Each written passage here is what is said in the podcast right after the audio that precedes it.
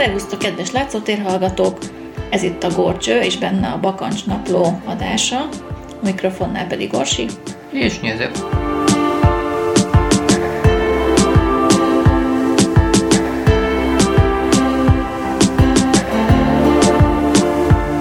És akkor folytatjuk a múltkor megkezdett sétánkat a barokk kertek egyik gyöngyszemében, vagyis Schlosshof kertjében.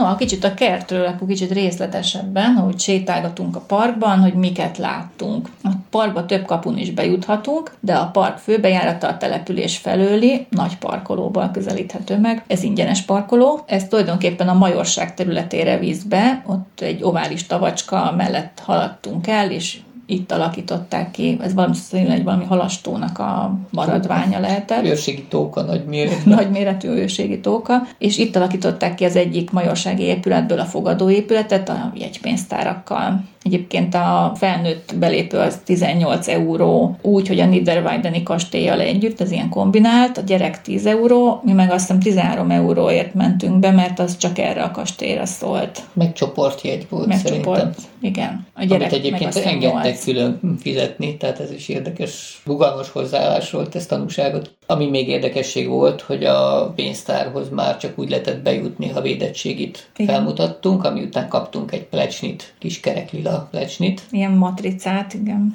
És utána az, ha rajtad volt ragasztva, akkor már mindenki tudta, hogy te már átestél ezen a ellenőrzési procedúrán. Igen, hát a belső terekben csak FFP2-es maszk hordással lehetett bemenni, de a kertbe lehetett anélkül is sétálgatni egyébként. Nem is volt senki maszkod, aki... És szerintem akinek nem volt oltási igazolványa, az is bemehetett, mert szerintem ott volt egy olyan pult, ahol gyanítom, hogy egy ilyen gyors tesztet csináltak az embereken. Hát volt valami tesztes sátor, az biztos, de ugye miután nem volt ezzel problémánk, ezért nem jutottunk oda. Igen, és már rögtön a parkolóban egyébként van egy nagy tábla térképpel, hogy hol lehet bejutni, mi merre van, az egész birtokot át lehet rajta tekinteni. Aztán a jegypénztárak utáni helyiségben egy maketten is meg lehet nézni az egész területet. Pénztárnál pedig több nyelven, köztük magyarul is elérhető a kastélyról egy kis ilyen képes áttekintő térkép. Ezt hoztunk mi is egyet, és az elég részletes volt, tehát jelmagyarázattal, tényleg a mindenféle növényzettel rajta. A falon pedig volt egy hatalmas térkép, ahol a környék látnivalóit mutatták be, többi kastélyt, várat, nevezetességeket. Hát van belőlük egy pár.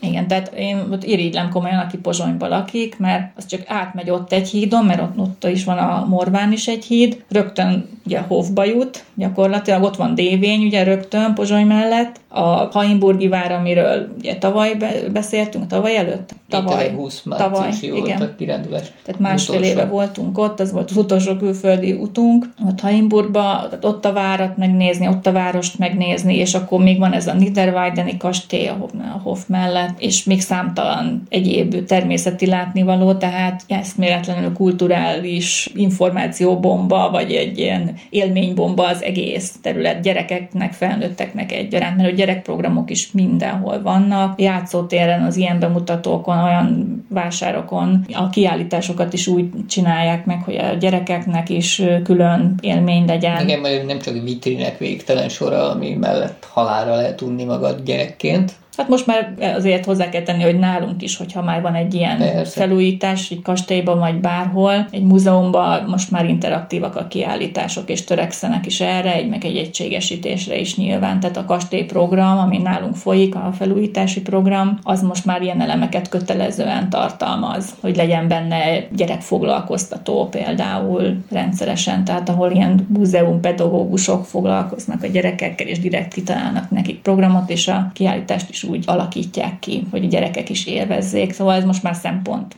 No, szóval ami érdekes volt még számomra, hogy ilyen széles, közüzalékos utak voltak mindenhol, tehát a kastély előtt is, meg a kastély parkban is. Szilárd burkolatú utat nem láttunk, hanem mindenhol ez a stabilizált földút, ami be volt szórva milyen nagyon apró bazarzúzalékkal. És, és nem süllyedtünk meg az úzalékba, mert ez egy ilyen vékony szórás volt, igazából a stabilizált út volt a, a lényeg benne, hogy úgy megcsinálták, hogy nem gödrösödött ki, nem áll benne meg a víz, hanem az szépen beszívódik, és a vízáteresztés itt nagyon lényeges, mert a növényeknek úgy jut víz. Tehát egy nagy, nagy felületek voltak, ami nyilván nagy tömegre tervezték, hogy széles utak legyenek, mert az kell, de hogy ez a arról le, lefolyó csapadék, az egyrészt víznyelőkbe ment el néhány helyen. És magán az úton keresztül is elszivárgott. Tehát... Igen, és az út is beszívta. Tehát a, a fölösleget meg ilyen víznyelők el, elvitték, és feltételezem nem a közcsatornába volt már ez bekötve, hanem külön csapadékvíz elvezetőbe, ami esetleg összegyűlik valahol, és vissza lehet forgatni öntöző vízzé. Tehát ez a nagyon nem mindegy, hogy a közcsatornába tűnik el, vagy pedig vissza tudom forgatni a növényeknek, illetve úgy alakítom ki, hogy ezt ele eleve föl tudják venni a növények. Úgyhogy mert hogy fasorok voltak, szépen kitányérozva ezekben a burkolatokban is. De hát egy, nem mindegy, hogy egy szilárd burkolat veszi körül azt a szerencsétlen fát,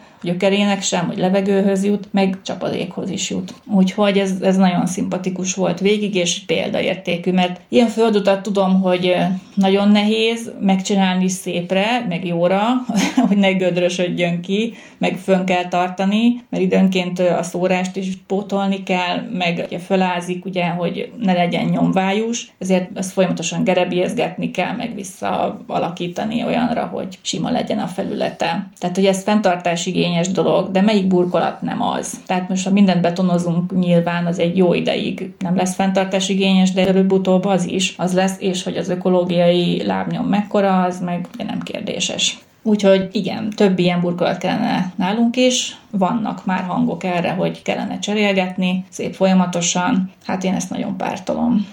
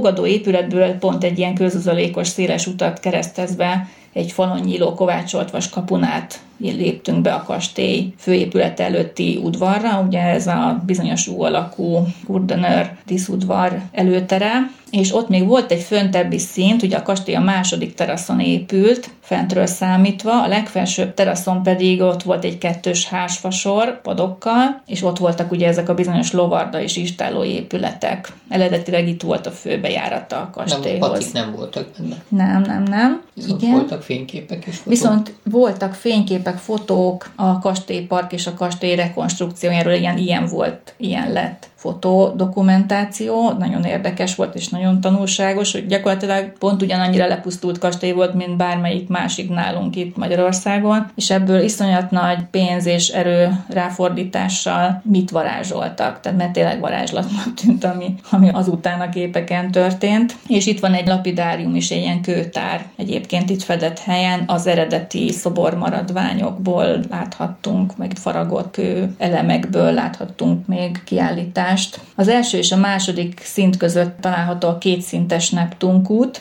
az eredeti szökőkutat a 19. században lebontották sajnos, és ugye most teljesen helyre kellett állítani a tervek alapján. A legfontosabb központi szoborcsoport, amely Neptunt ábrázolta delfinekkel, az sajnos eltűnt, és még nem sikerült pótolni. Tehát erre van törekvés, hogy ez még hiányosság, de nyilván szándék van rá. A két oldalsó szoborcsoport pedig Herkules és Anteus küzdelmét ábrázolja, és látható még két mosolygós fekvő nyugodt kőoroszlán is a kút melletti támfal lezárásaként. Igen, kis bamba arcot van.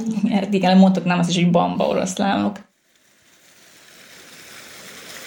Na mit hallunk most? Természetesen vízcsobogás a Neptun kútnál állunk Schwarzkopf legfelső teraszán. A kertben, természetesen. Hűvös van, de süt a napocska, a csapat nagy része már eltűnt a kastély felé. És hogy miért voltak kétszintesek ezek a szökőkutak? Mert a felső medencébe levő víz biztosította az alsóhoz a víznyomást. Hát igen, gyakorlatilag úgy vannak építve valószínűleg, hogy ugye a felsőből alázódul a víz a alsó medencébe, ott pedig ott a talajba elrejtett csatornán keresztül megy a következő Akkor még nem volt motoros szivattyú.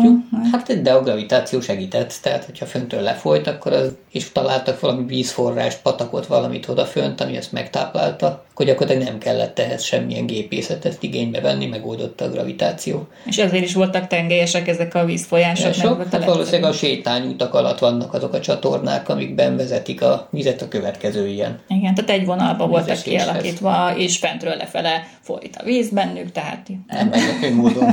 visszafele nehezebben tudott volna folyni, és ezt így oldották meg ezzel a két medencés kialakítással. A kút felső teraszáról pedig szépen rá lehet látni a kastély U alakú építményére és a díszudvarra. A kastély termeinek, szobáinak pompás kialakításában több olyan művész is közreműködött, akik már a Bécsi Belveder kastélyon is dolgoztak. Az első emeleten van Szavolyai Jenő lakosztálya, több díszes szalon, 13 vendégszoba, kápolna, díszterem vagy bálterem is. Nem volt egy babonás, hogy 13 szobás valamit csinál. Igen. Ja, lehet, hogy neki ez a kedvenc száma volt amúgy. Földszinten kulináris kiállítás látható, melyben bemutatják a régi idők konyhai eszközeit és alapanyagait. Hát ami még érdekes, hogy volt egy kávézó szoba is a szobák között, mert hogy Szavolyai Jenőn igencsak kedvelte ezt az italt. Ez szimpatikus vonás. Két háború között egy kávé az.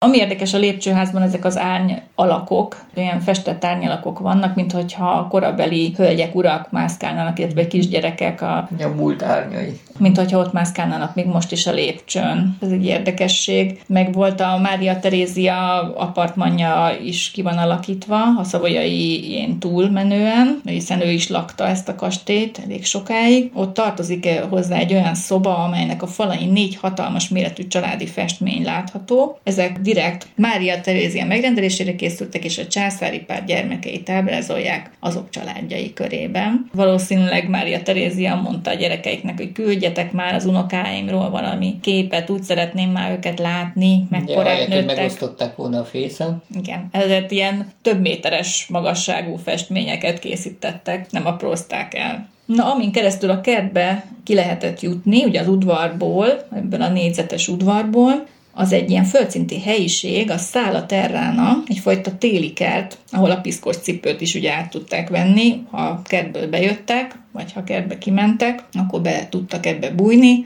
Mondjuk ebbe a terembe belépni is olyan érzés volt, hogy úristen összekoszolják, de hát mindegy. Igen, mert hogy márványpadló, meg márványfalak, meg gipsz, stukkó, díszek, meg mindenféle aranyozás. De hát na, és ott is volt egy szabolyai szobor egyébként. De hát nyáron ez egy hűsölő szoba is volt egyben, és télen pedig egy hát, téli kertként funkcionált, tehát ez mégiscsak egy zárt és fagymentes helyiség volt, ahol gondolom növényeket is tároltak, és lehetett tartózkodni benne.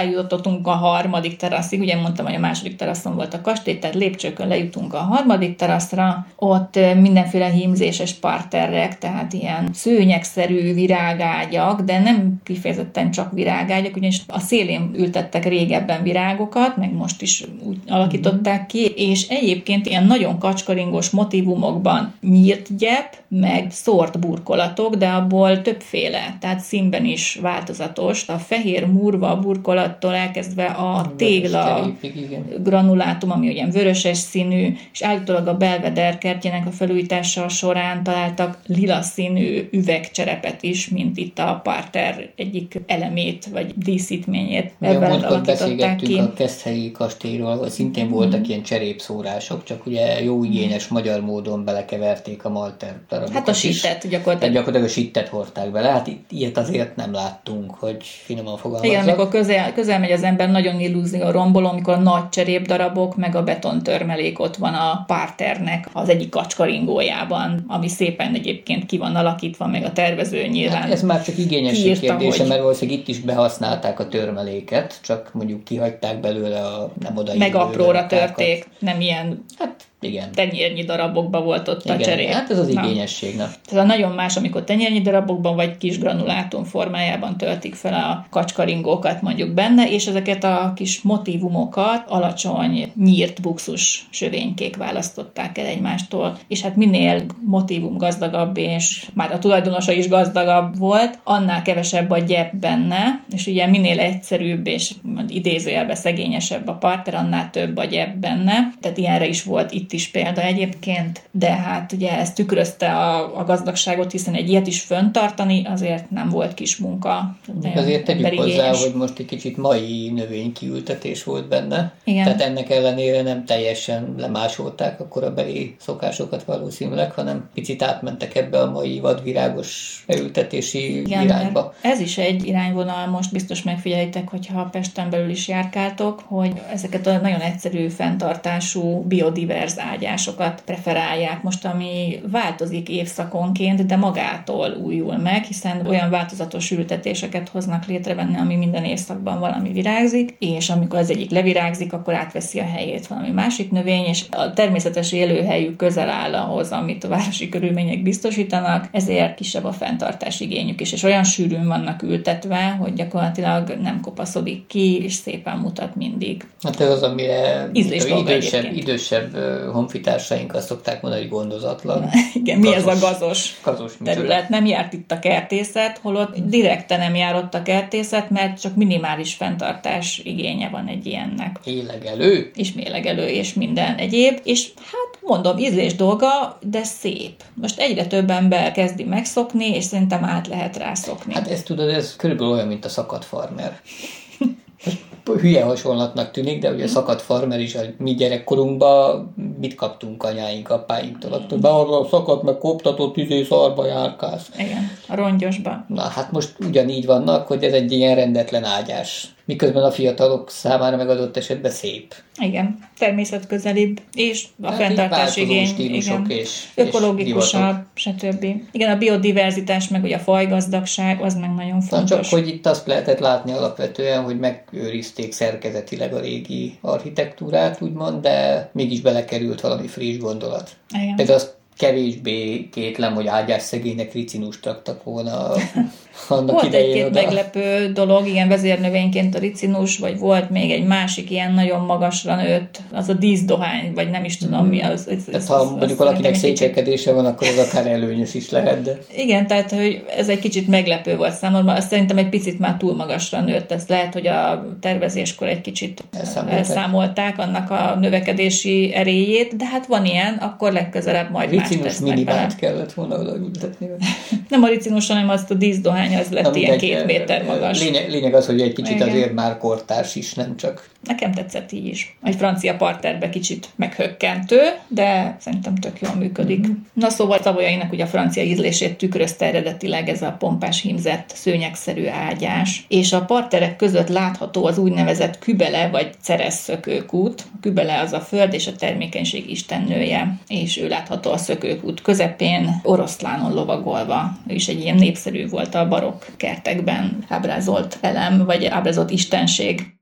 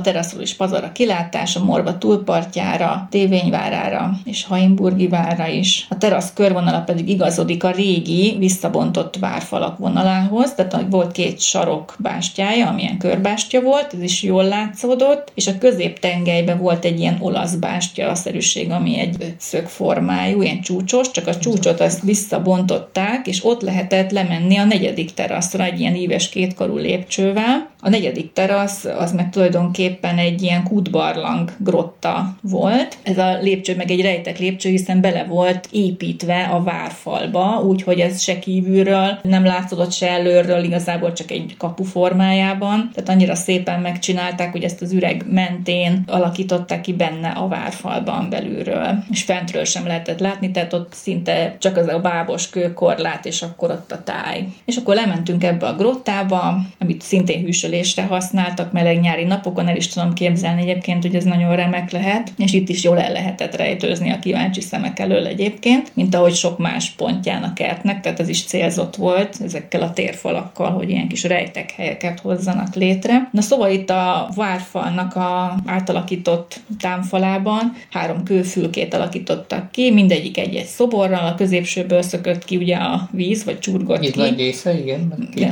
is igen, volt. és tehát mindegyik egy vízköpő volt tulajdonképpen. A két oldalsó, a két szélső szobor a Dunát és a Morvát jelképezte. A Duna egy szakállas férfi figura volt, idősebb férfi, a Morva pedig egy fiatal nő, és mind a kettőnek korsó volt így a alatt, és abból folyt ki a víz, középen pedig egy ilyen, ilyen halszerű víziszörny. víziszörnynek a szájából szökött ki a víz. Tehát ez már ugye mondtam, hogy negyedik teraszra jutottunk, amely tulajdonképpen egy várfal alatti sétány, tehát ez viszonylag keskeny terasz. 4-5 méter magasságig visszabontották a támfalakat, és ezt, hogy ugye eltakarják, ez a régi képeken is látszódott, hogy szándék volt eltakarni ezeket a magas téglafalakat, úgy, hogy neki támasztották így kicsit így rézsútosan egy kordont, és gyümölcsfákat neveltek rajta. Hát ilyen lapos gyümölcsfa. Igen.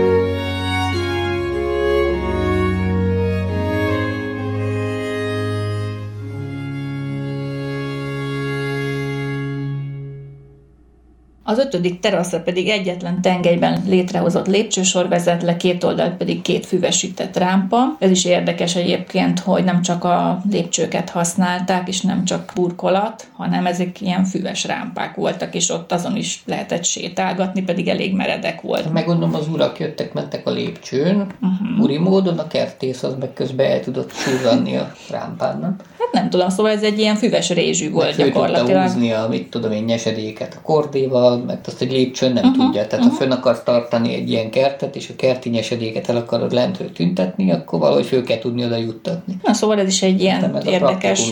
És az eredetileg is így volt kialakítva, tehát lehet látni a terveken. És ugye itt látható még a négy évszakot ábrázoló szobrok a lépcső környékén, ami az ötödik teraszra vitt le. Az ötödik teraszon pedig nyílt vadgesztenyék és hásfák sorakoznak. A hásfák alatt egyébként, amit Anna is felhívta a figyelmünket, hogy mindenhol az eredeti terveken is egy ilyen kocka alakú kis ülésmagasságig nyírt szoknya volt, mert a hásfának az a tulajdonság, hogy sarjadzik a tövétől, és ezt nem kiírtották, meg lenyírbálták folyamatosan tődből, hanem, hanem ilyen ülésmagasságig nyírták vissza csak, és akkor olyan, mint hogy ilyen cserébe lenne ültetve a fa, és én el tudom képzelni, hogy arra esetleg, ha nagyon tömör volt, még rá is lehetett ülni. Hát ha rátették deszkát fölülre, nekem szúrós lenne egy kicsit. De mondom, hogy ha elég lombtömeg volt rajta, ami úgy meg volt mhm. nyírva, mm. mondjuk nem ezekben a szép ruhákban valószínűleg abban igazad van, mert ez nem biztos, hogy... De, de például azt tudom, hogy gyeppadokat azt csináltak már a középkorban is, tehát hogy gyepesített mm. és ülésmagasságig. Fűfoltot meg nem kell kimosni a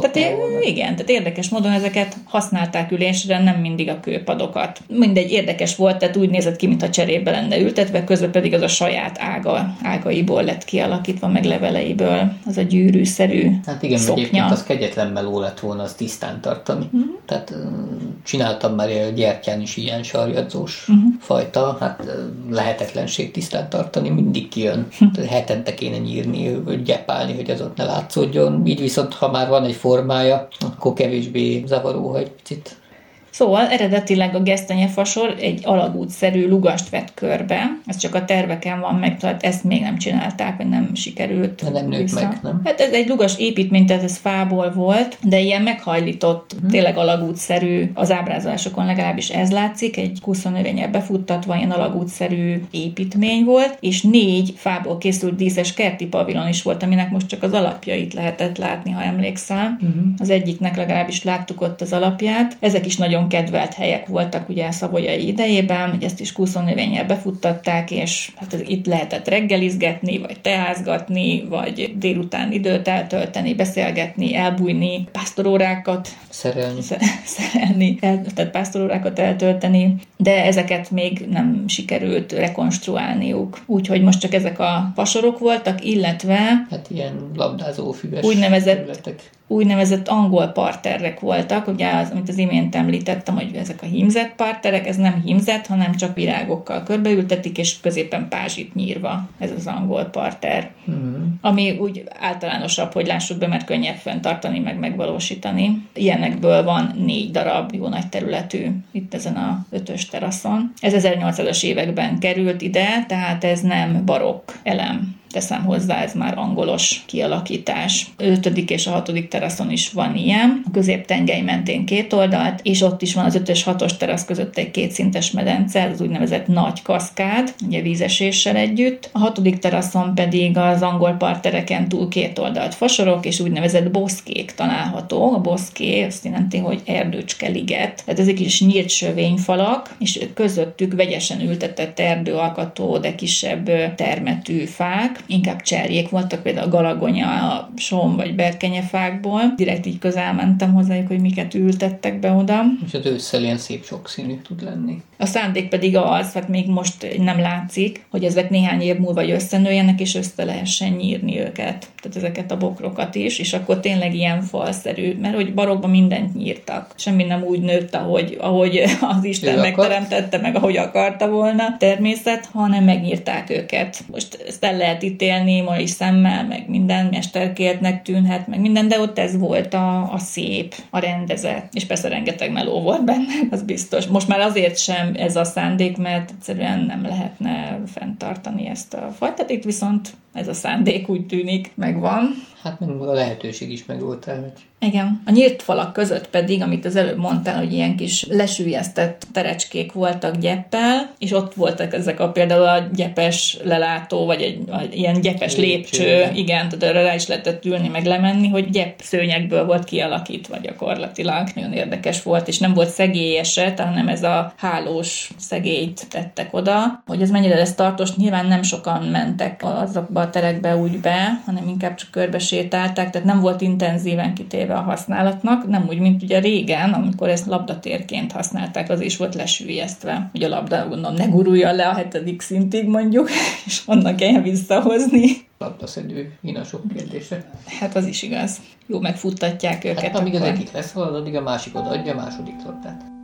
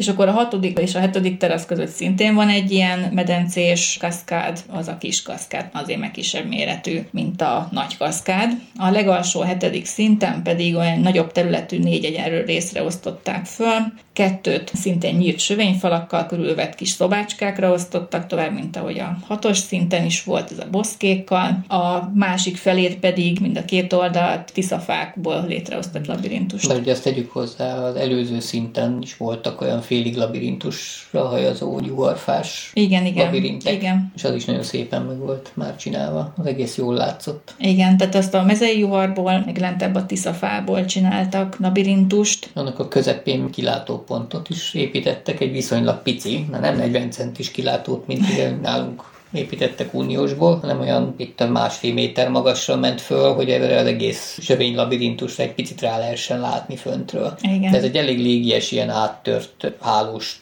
szerkezetű történet volt, tehát úgy nem nagyon lógott bele a képbe, úgymond, viszont egy áttekintést azt adott fölülnézetből a partnak erre. Viszont tényleg el lehetett benne tévedni, azt tanúsíthatjuk, mert kipróbáltuk. Húha, azt hiszem eltévedtünk. Hát, labirintusokban ezt itt szokás. Na, hát itt bolyongunk a labirintusban, a Schlosshofi kertben. És hát majd csak kitalálunk előbb A tiszafás labirintusban. Körülbelül ilyen két, két és fél méteres tiszafa sövény vesz minket mindenhonnan körbe. Ez max. két méteres. Jó van, akkor legyen két méteres. Hát nézd meg, én vagyok 60. Na. Hát azért Jó, akkor két, két méteres. De az a lényeg, hogy nem látunk át a teteje fölött. Itt illata az van.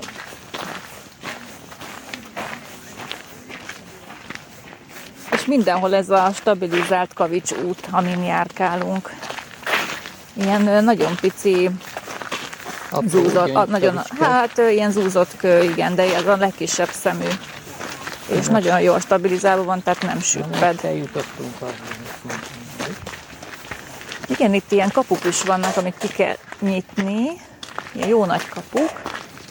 És aztán becsukni. És aztán a másik akkor nyílik, amikor te ezt becsuktad. Így lehet jobban eltévedni. Igen, tehát így egyszerre egy ilyen derékszögű kapu forog itt, és csukja, zárja. Igen, a, a, ezeket a járatokat a labirintusban. Nagyon izgi. És most közelebbről megnézzünk majd egy falat, ha kijutunk a labirintusból, mert ugye fal veszi körül ezt az egész kertet, és a belső felén vannak ilyen négyzetrácsos pergolák, vagy ilyen futtatórácsok, és arra nevelve, szépen rákötözgetve az ágakat szerintem gyümölcsfa. De majd közelebbről megnézzük.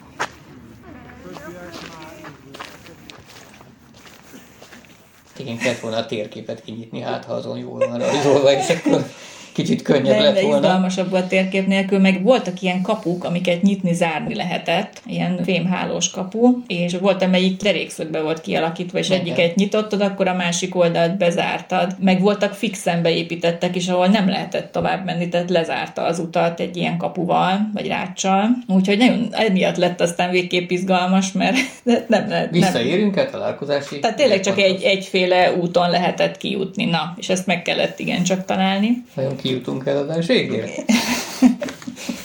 Az a nagy kérdés. Yeah.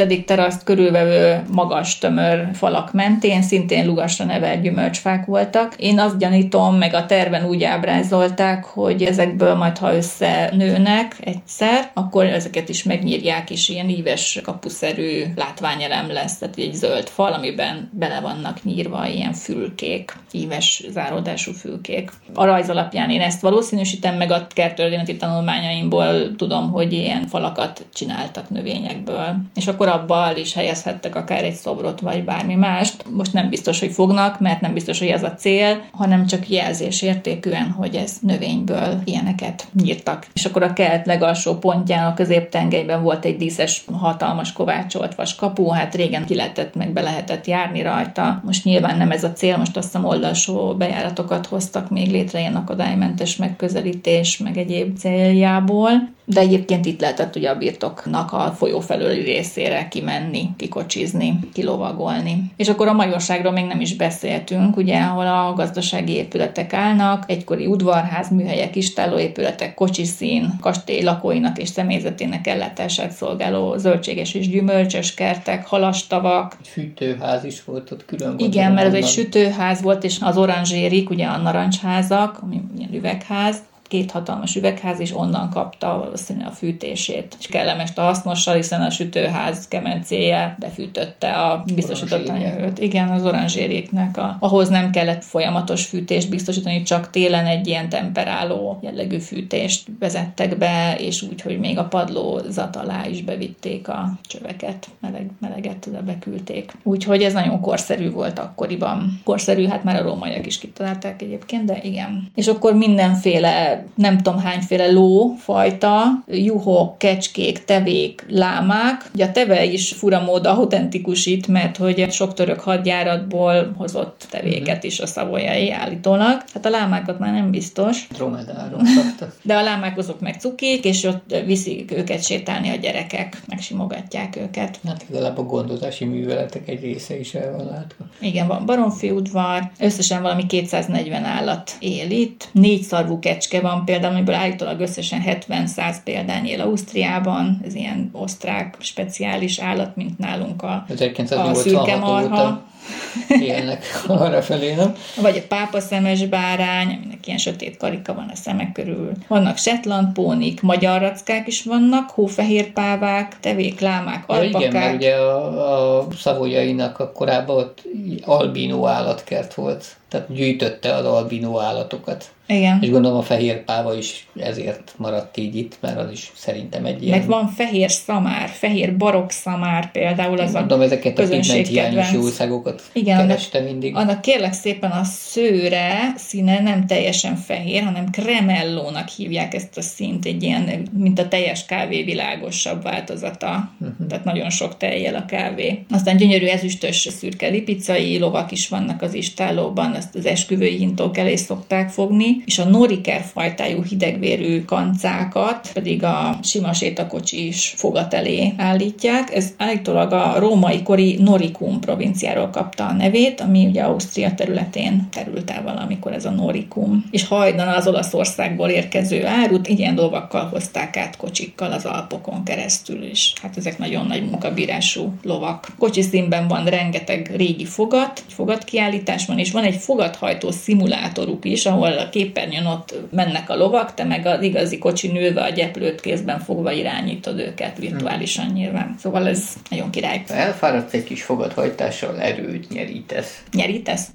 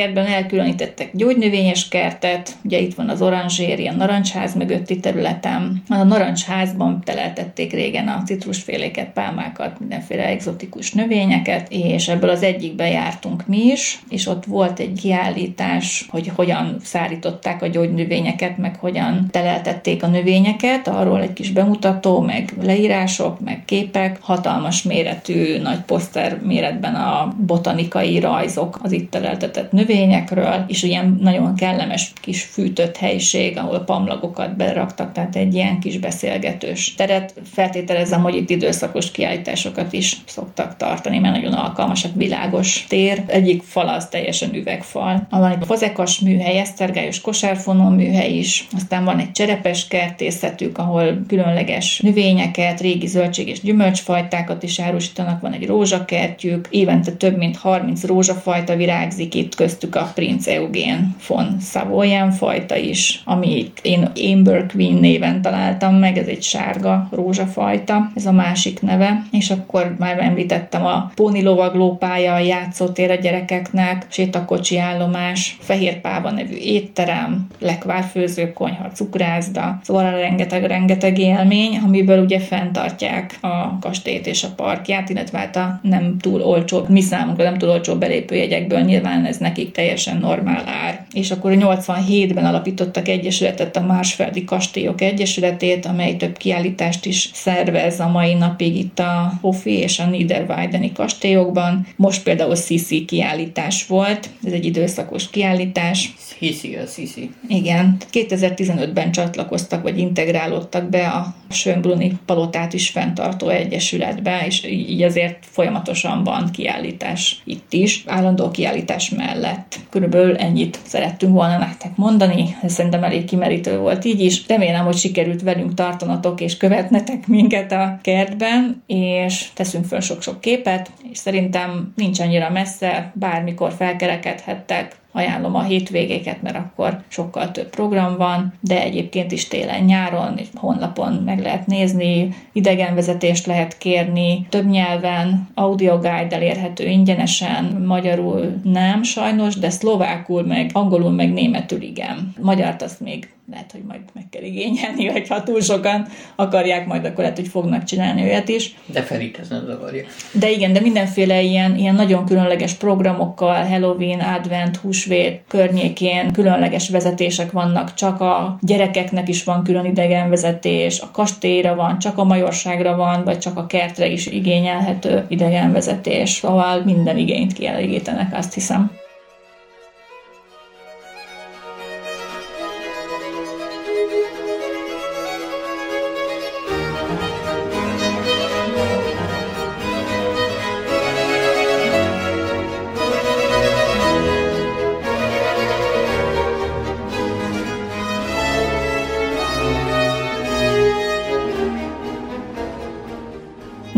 Remélem, hogy jól szórakoztatok most is, és tartsatok velünk két hét múlva megint. Sziasztok! Sziasztok!